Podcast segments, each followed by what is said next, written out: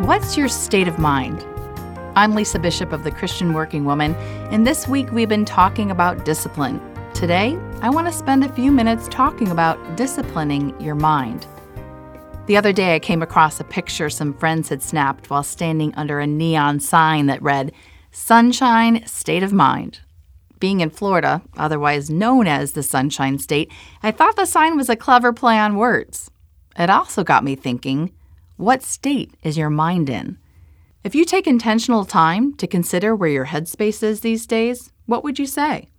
In other words, what is your mental state? What thoughts has your mind been fixing on?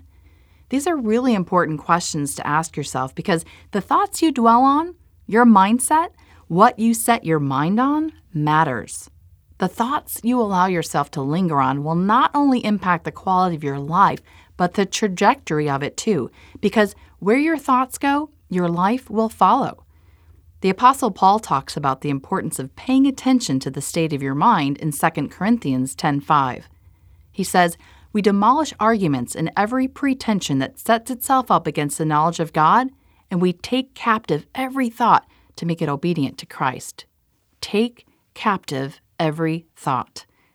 Here, Paul's calling out anything that comes against the gospel of Jesus Christ, the truth of God's word, and he makes it clear that your thoughts are one type of stronghold that can hold you hostage. In other words, any false thinking, every thought you have that is not in alignment with the truth of who God is, who you are, how you see others, are to be obliterated and made obedient to Jesus. And as you realign your mind to come under the authority of Christ, you encourage other people to do the same. Your mind is a battleground, and you must make sure that you don't allow Satan's deceptions to gain a foothold. Your thoughts can become fortresses holding you captive to false thinking.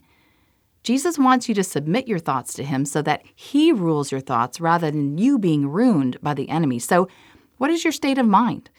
Are you dwelling on thoughts of defeat, unworthiness, jealousy, anger, pity, superiority?